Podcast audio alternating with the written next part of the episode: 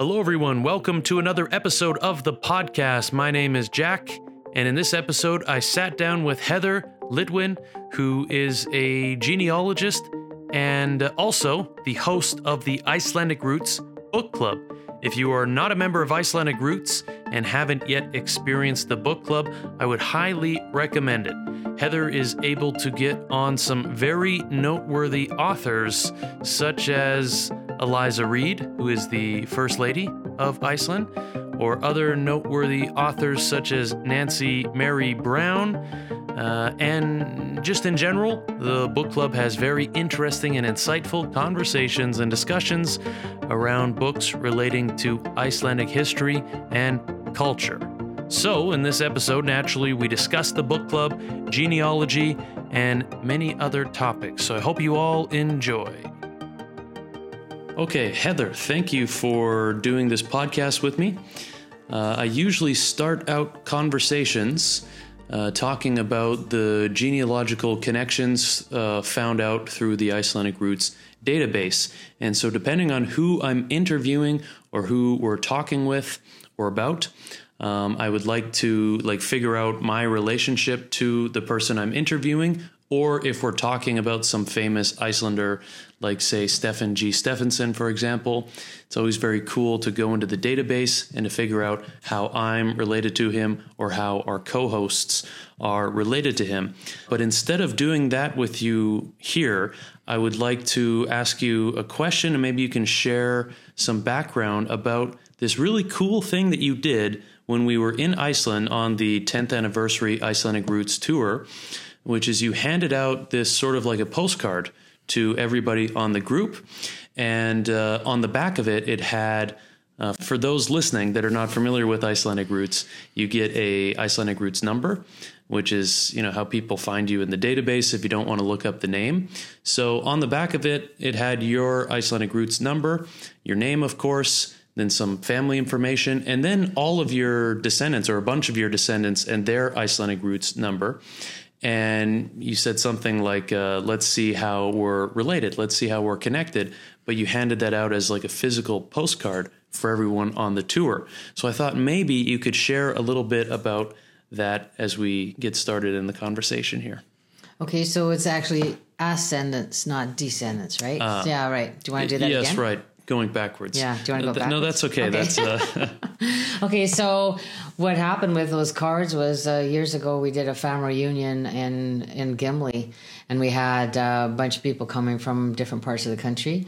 And I had made a big poster of pictures from my dad and his brothers, the Goodmans, and then from a 1964 trip to Gimli, I'd taken a picture of where my dad had lived and made a whole bunch of copies of them. It was on oh, actually, my dad had taken the picture and there was a slides, and I had made about 30 copies of them, thinking people might want one. And, you know, if they did, they could sign up and I'd mail it to them. And then I had a whole lot of them left over. So when I was getting ready to go to Iceland, I found those and I thought, well, this would be perfect because we're taking turns being tour guides and I can give them information on the back. So I typed it up and ran it off because my handwriting's terrible. And also I had a little bit of blurb about the actual house. So my dad had said that there was him and his older brother and his younger brother living there with his mom who worked at Bedell.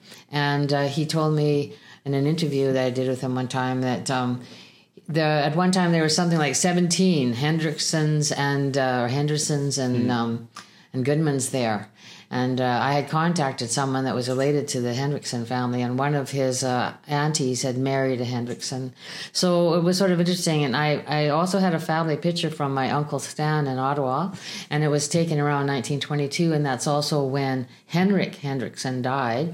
And I thought this big picture of the whole family out in Gimli must have been taken around the time of the funeral. So then I thought, well, that's probably also when they all landed along in Gimli at my dad's home.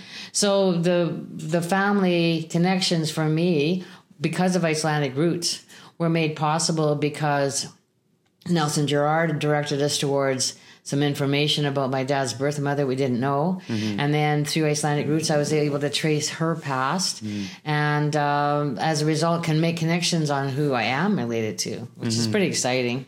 Yeah. And I've learned a lot through research about people I never met. Mm-hmm. And my dad's adoptive mother had several siblings, and I traced them all and found out where they lived. And I did this thing for a while. It was a virtual reality email.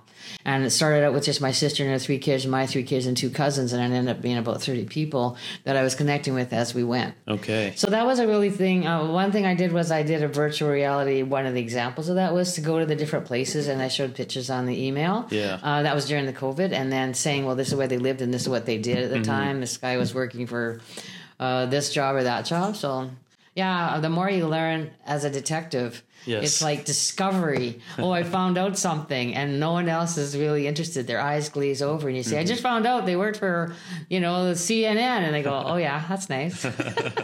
Only those people that have found it out for themselves are thrilled, right? Mm. The less you know, the more small details you find out, the more exciting. Mm. Okay, yes, very cool. Thanks for sharing that. And it's neat how... Yeah, you can just gather everything together in such a nice and easy to figure out way, and then have everyone's Icelandic Roots number, and then you can give that out. And then someone like myself on this tour, connecting with all of the other Icelandic Roots volunteers, we can just plug that in and then start tracing our relations to each other. It's really so dynamic and incredible. Beyond that, I would like to move to something I'm most interested in discussing with you here, which is the Icelandic Roots Book Club. So for those listening, that is one of your main things with Icelandic Roots beyond how you've been able to trace all your genealogy and figure that out through the database. You also run the Icelandic Roots Book Club program. So I am curious when this first started. And just a bit more background information, how you got involved with that side of Icelandic Roots. Well, around the last spring, I had this idea that from watching Sam Tell that maybe we could have authors come on. And I broached that with Judy, and she was like she didn't want to detract from the chance that there was conversations on a number of topics that were mm-hmm. happening here and there. And so then I approached Sunna, and it turned out that Sunna had this idea several years before, 2 or 3 years before, she actually designed a logo or logo. How do you say that? Logo. Mm-hmm. For a possible book club. So when I said to her, would she like that idea? She thought it was brilliant. Mm. And then she said, who would you like to work with? She was thinking of people that could help. But I went, I actually work better alone. I'm good with that. So what was beautiful was Sunna gave me full charge, like no, there's no micromanaging in Icelandic Roots. She finds people that want to do something and she lets them go. And I would run by sometimes ideas, but she was all for me, being on my own. And then I had the idea from living near a bookstore, McNally Robinson in Winnipeg, that you could do it as a book launch. So I had a few authors that I thought I might be able to contact. So that's where it began. And I actually, the very first author Sunna was in contact with the First Lady of Iceland, and that was our launch. Pretty big deal. Right, Eliza Reid. Yeah. And that was The Secrets of the Sprakkar? Yeah. Yes. Which was an amazing book about extraordinary women in Iceland. Mm-hmm. And then there was a nice connection because she is originally from Ontario. Right. So that was our launch, and then after that, I was able to contact enough writers and authors so that I started it out with a book launch. When we did the one for people in Iceland, because the book club's at 7 o'clock, we sometimes pre-taped. Yes. We did that a couple of times, but we actually managed people to stay up till midnight their time for some later. But we wanted to have authors from Iceland and Canada and the States and try to mix them up so that we realized that the people from different areas, those that immigrated, those that stayed in Iceland, would be represented. Yeah. And so with the book launch idea, I always tell people, you can come and listen to the telecast or the Zoom without ever reading the book, because we have a common thing, and that is interest in anything Icelandic. Yeah. So people who haven't read the book yet will say, I haven't read the book yet, but this is the observation I made. So everybody's welcome and their comments are encouraged. So what we do is, at the very beginning, I do a brief introduction of the author, and then I have the author introduce maybe something about the writing process or the book itself, and then have them read, like you do in a book launch, for 5 or 10 minutes, an excerpt from the book. And then following that, I ask one question, and I've started where I send them the 6 questions in advance. So then they can pick the one that they think would be the most interesting to respond to, or the one that least. And then I say, well, the other questions are just for backup in case we have a quiet audience. But we never have a quiet audience.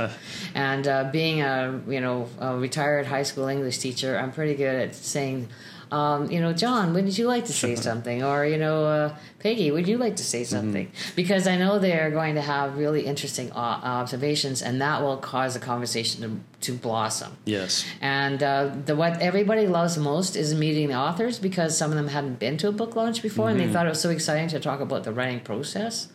And so that's my biggest...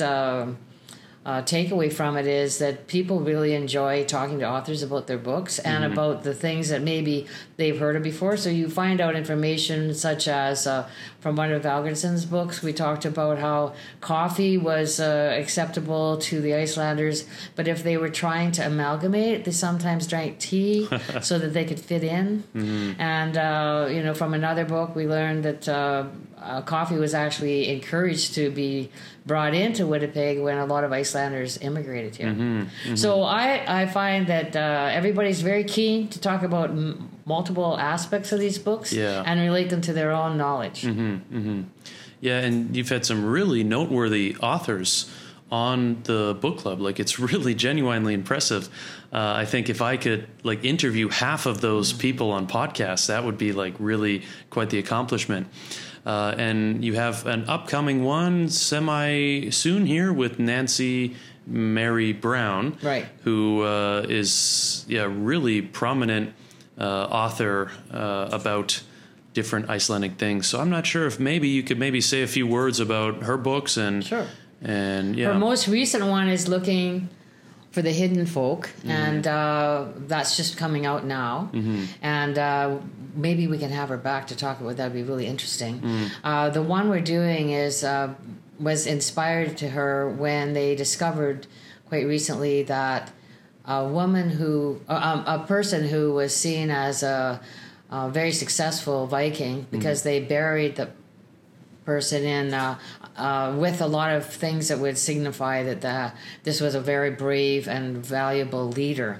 And they just recently found out from DNA test, and it wasn't DNA, it was a different kind of testing, that from the bones, that this was a woman. And it broke a lot of stereotypes that all the Vikings were men. And although so part of the inspiration for her was to talk about people's expectations of gender and how they change, and how they initially maybe were freer with letting people find things that they were interested in and good at.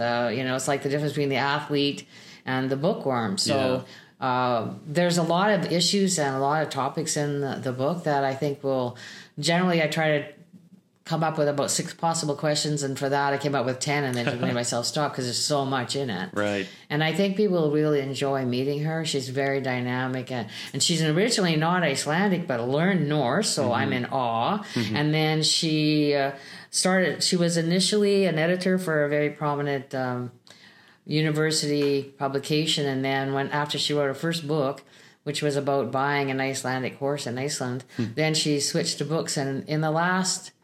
she's written 9 books that are amazing and that have a lot of acclaim. She wrote one about Snorri. Right, yeah. What's the last name? How do you pronounce it? Snorri... I don't know why I'm wanting to say Thorvaldsson. No, yeah, that's wrong. It's Sig something. No, anyway. Well, there's Snorri Sturluson, who was the author of the Eddas. I see. Did she write about him too? No, I think it was Snorri born in North America writer. This is the saga writer from Iceland. Oh, Snorri Sturluson. Yeah. Okay. And and it got a lot of acclaim because there were several books that were discussed that were in the same kind of topic area, and hers was seen as the most significant. Right. Yeah. So she's going to be a really interesting person for people to meet and talk to. No, certainly. And when is that one? November 2nd. Okay, it's always usually the first Thursday of the month. The next one. So I think it's the 2nd. I don't have a calendar with me. Yeah, maybe you could talk about the previous one then too, that you just did for Burial Rites, where you weren't actually able to get the author on for that.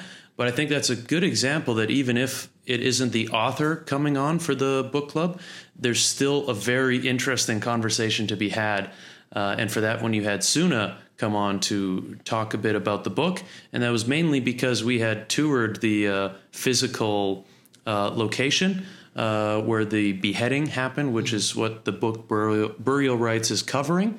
And they have a really cool interpretive sort of outdoor museum almost at that location. And that was very unique because we all went there as a group. But then that was also the book that you were covering for that month as well. So maybe you can share a little bit about Burial Rites too. Right. Burial Rites is interesting because the author was a Rotary exchange student from Australia, and she went to Iceland and in the course of it heard about this execution and became fascinated with it, and then did research for quite a few years afterwards, not just about Iceland at the time of the execution, which was 1830, but also other parts of Europe. So she had an idea what people ate and what they did and what their lifestyle was like.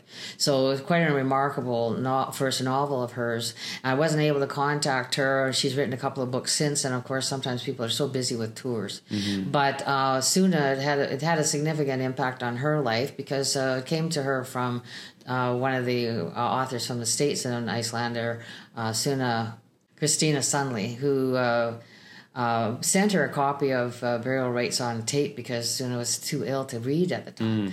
And so it made a big impact on her, and later she read it. And what happened was when I first arrived in Iceland for the tour, I made a point of going to the National Museum the very first day I was there. I dropped off my stuff at the hotel and off I went, because I had read on the back of the book that the actual axe for the beheading and the whatever stone or tree that was used was being kept there, because it was the last execution in Iceland. So I was all excited to get pictures of that thing. It would be interesting when we did the book review, the book club. And then, lo and behold, a bus driver told us that, we could go to this location. And Sunna had been there before, but it hadn't been made into this sort of tourism place where the stories we told, and actually some of the quotes in the plaques were, well, at least one was from the author, Hannah's book.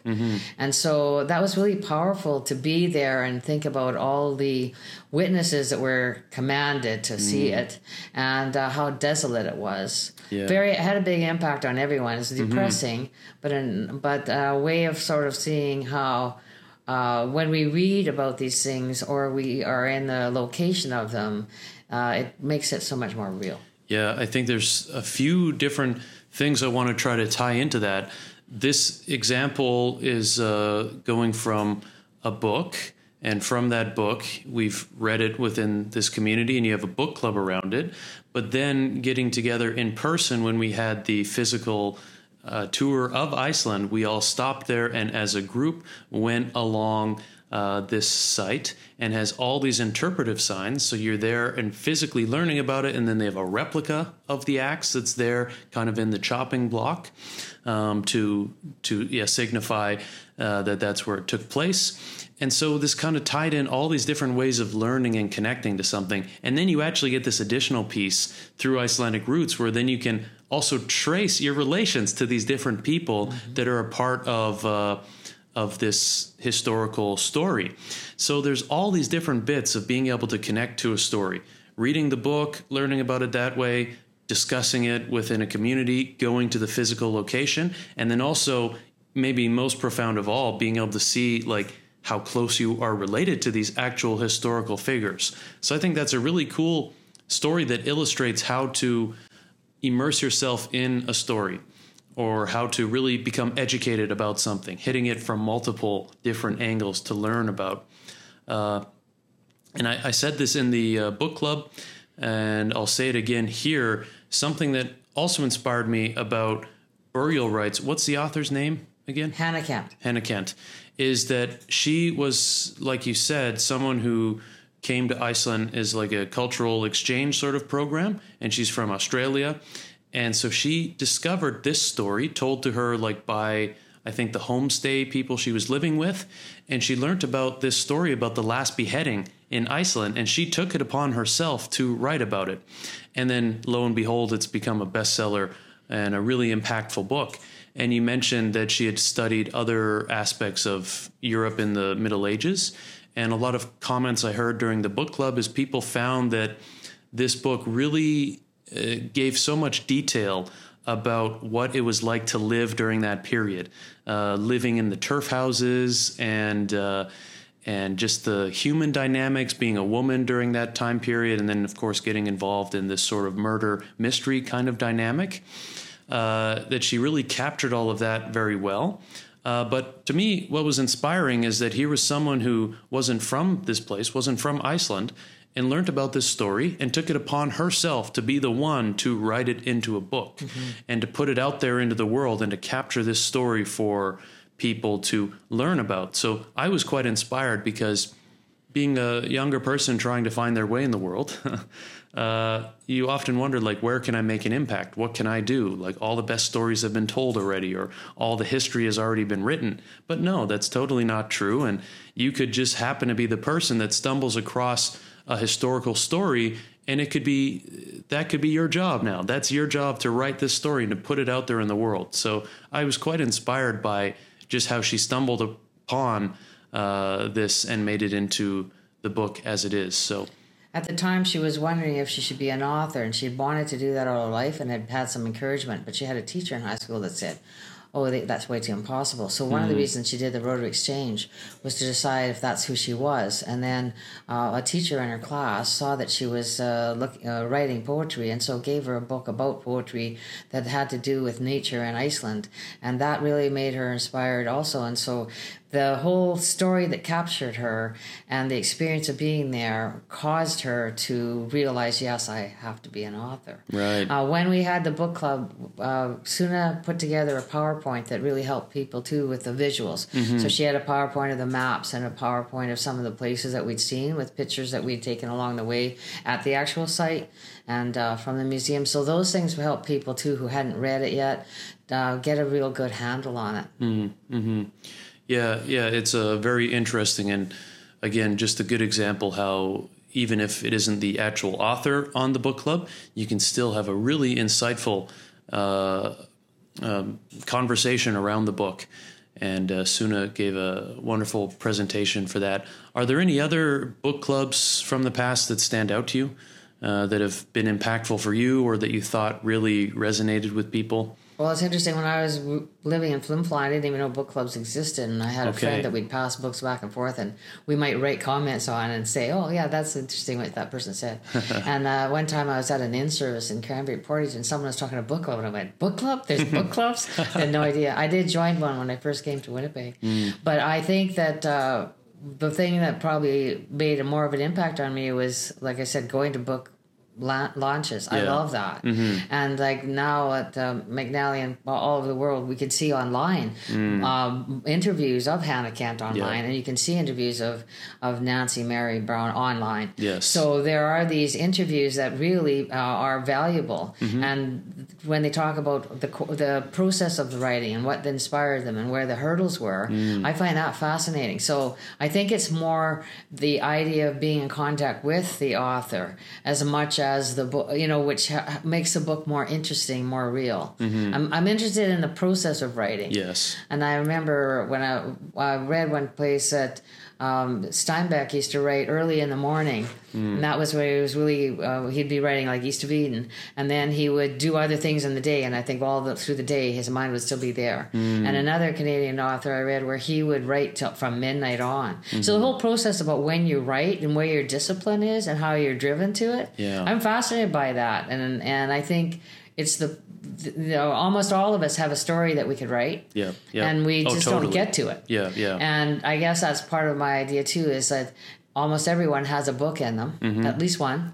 And maybe they'll be inspired when they see these people to write. Like, you know, we have lots of people even in the Icelandic Roots who have produced novels, and they are inspired, and then when they write one, they try, I'm going to do another one. So I think that aspect of the writer is really interesting to me. Yeah, and I think it can inspire people, and even if it's not a book or just an article, right? Mm-hmm. We had just visited the Logberg Heimskringla office just about an hour ago, and I've had an article or two published in there now, and it's very cool well, I was telling you this, right? I had read my article through the digital copy once it got published last month. But then here you had a physical copy of that paper with my article in it, and being able to read it physically and holding the newspaper really gave like a different experience. And I almost felt like I was reading something from someone else. So it was quite cool. But also, of course, being able to write articles for the Icelandic Roots blog as well is a great resource for all these different people that, like you said, I agree with this as well. I think everyone, without a doubt, has a story within them, multiple stories. It's actually kind of overwhelming how many stories people have. And if it's not a story, it's an idea or it's a perspective on the world that you have to share that can be valuable to other people. And I also am very interested in the writing process as I try more and more to become involved in writing myself.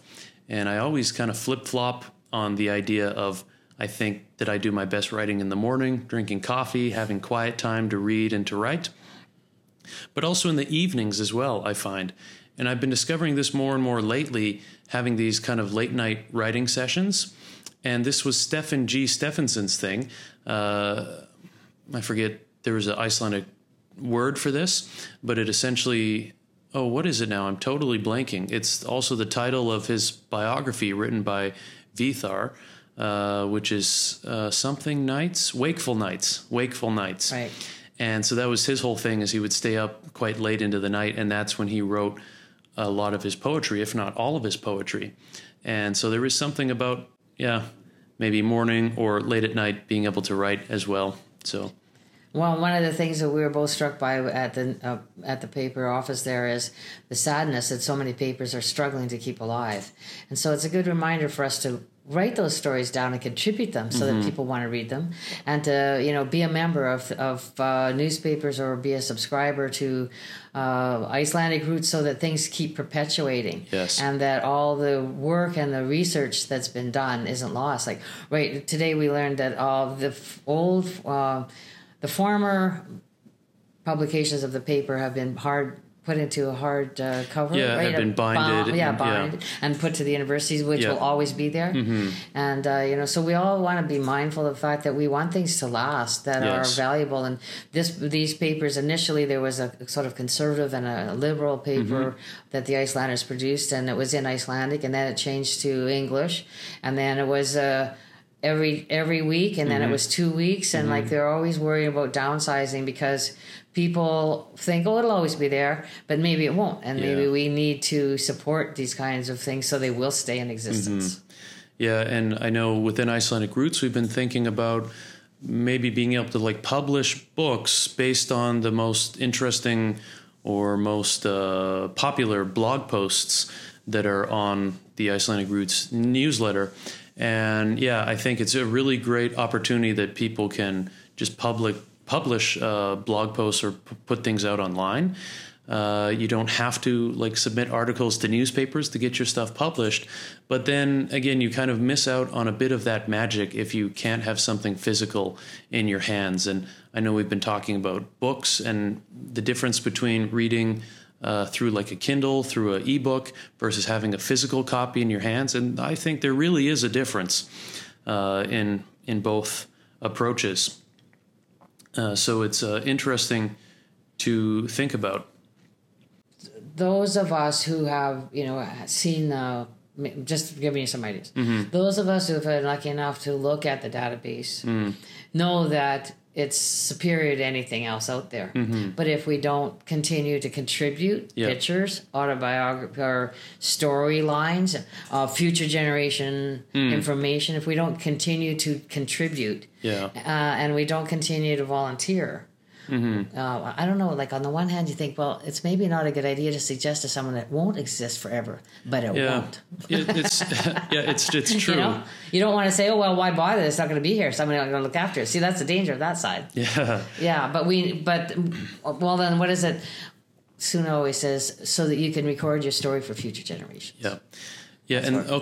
This reminds me of what this is inspiring me to think about. And it is something that we had just talked about when we were having tea at the Leaf in Winnipeg.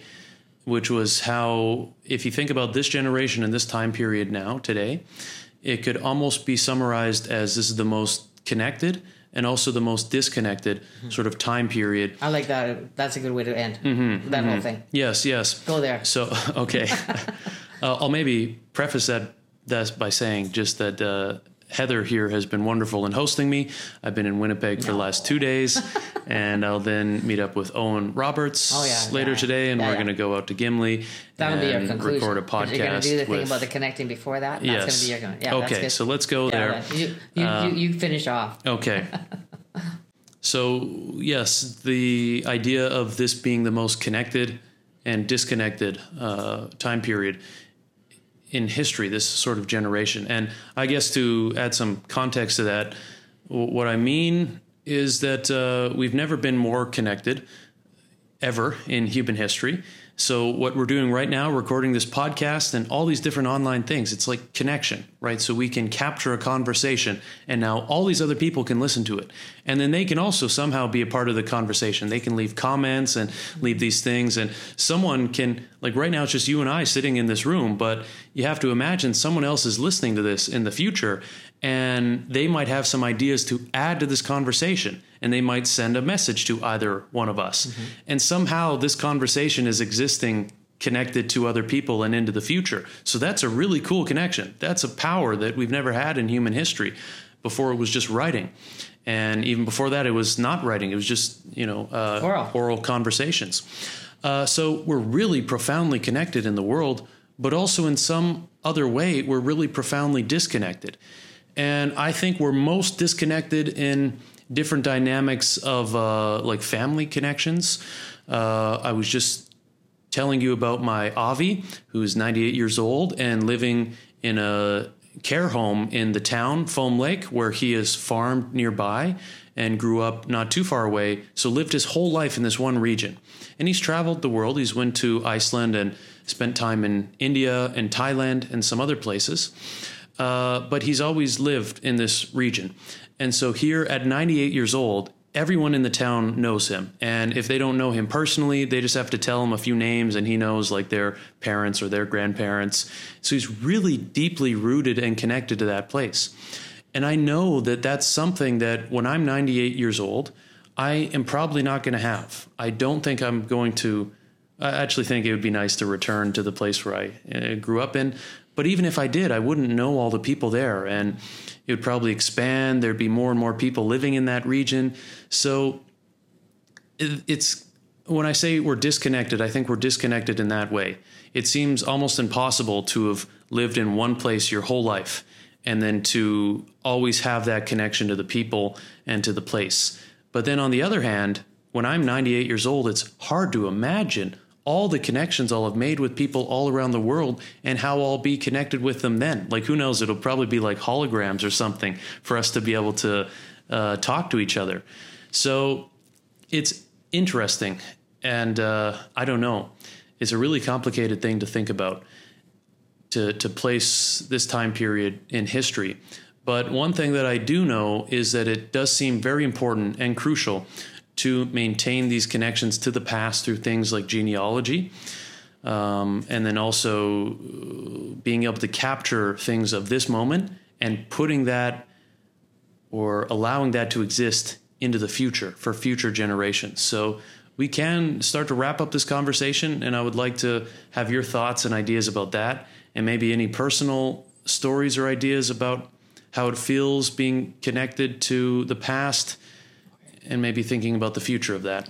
Yeah, for me, like doing the research on relatives has really been huge, because I always thought of myself as having a very small family, with a sister 10 years older than me, and really, she was like an only child for 10 years, and I was an only child for after that. And not having a lot of contact. I never knew my grandparents. I had some contact with one aunt and maybe one or two uncles, but not a lot. So I always felt like I wasn't really connected to my past. And I grew up in an area where my dad spoke Icelandic, but didn't share that with us. Yeah. And so I didn't feel really connected to my Scottish or Icelandic heritage. And when I go and do research and find information that's already on Icelandic Roots and add to it, then I get all this idea about who these people were and what they went through, mm-hmm. and that helps me figure out who I am. Yes. And I think that's really important. And I also, when you find out little details about someone's life, then you have an appreciation for what they went through, what they endured, yeah. what they survived, and it gives you a bigger scope on the world itself. And I think it's really important that we keep maintaining these records yeah. through Icelandic Roots, so that future generations, who right now maybe, their eyes may gloss over at the fact that, well, who cares about people I never met? But later on they might think, well, who were my ancestors and what mm-hmm. were their challenges? Yeah. And then that gives them a perspective on their own lives. Yep. Yeah. Yep, and then I think that ties into the future, because when you have a better understanding of who you are in this very moment, that helps you to become who you ultimately can be, mm-hmm. right? I think part of that disconnection piece that people experience today is it actually affects your life, because if you don't really know who you are and don't really feel connected to your family or the place where you live, you can't really find your place in the world, and then that has a negative effect on like building your future life and maybe having a family in the future or your career and stuff like that. And I think people really do experience that in the world, and it maybe is quite a bit of a problem, actually.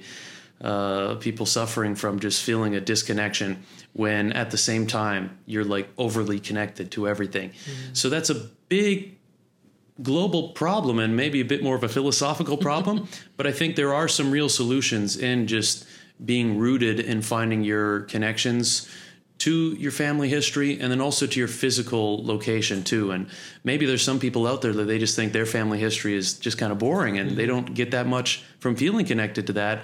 So if you don't have that, then at least maybe find a connection to your local history or to your country's history, or different things like that. And we were talking in the car ride just earlier how it's quite cool in Iceland, actually, because maybe they suffer from this a bit less there. They can trace their country's history to a specific date in a specific time period. And all said and done, it's like about 1,200 years or so of their whole country's history. So it's like, wow, you can kind of get a grasp on that mm-hmm. and understand that history. And then also family connections. If you're moving away from maybe the small town that you grew up in Iceland and moving into the city, you're still always just a short drive away from the town where you grew up in. Or even if you move elsewhere in the world, you can always just return to that one island, return to Iceland and feel connected to your family history. And hopefully some of us of Icelandic descent can feel that as well. Even if it's like 2 generations ago your family was living in Iceland, you can still return there and kind of maybe feel like, oh yeah, this is a place where I'm rooted in. So interesting to think about. Mm-hmm. Very nice talking to you. Thanks so much. Yes, thank you very much, Heather. And thank you to everyone listening to this. And if they would like to get involved in the book club, what would you recommend to them? Just pay attention to the fact that your newsletters sometimes go to junk mail, so watch out for that, or they go to spam, and that if you are a member of Icelandic Roots, you are always going to get the information. And also, if you just go to the Google Icelandic Roots, you will find old copies of the newsletter. It's there yeah. anyway, even the day after. Mm-hmm. So that's another place to look for it. But consider that you don't have to read the book, but you just have to have an interest in what might be discussed, and that right. you have ideas that you could share no matter what the topic or where mm-hmm. it goes. Yeah, and I would just finally say that I really encourage people to join the book club as well, because you do a really great job of giving everyone the opportunity to voice their opinion or to have a question for the author if they're on. And so I find it a really welcoming and creative environment. So thank you for what you do with the book club, and thank you once again for the podcast, and personally thank you for hosting me here in Winnipeg. It's been great. Did you want to say what you're going to do next? What am I going to do next? Yeah, what are you going to do next? This with weekend? What? Well, what's your next podcast? Yes, Owen and I will be interviewing Nelson Gerrard, the really well-known historian and phenomenal genealogist. So stay tuned for that episode and everything else to come within the podcast too. And maybe some of the authors that you feature on the book club will make an appearance on the podcast also. So thank you all for listening, and sjáumst.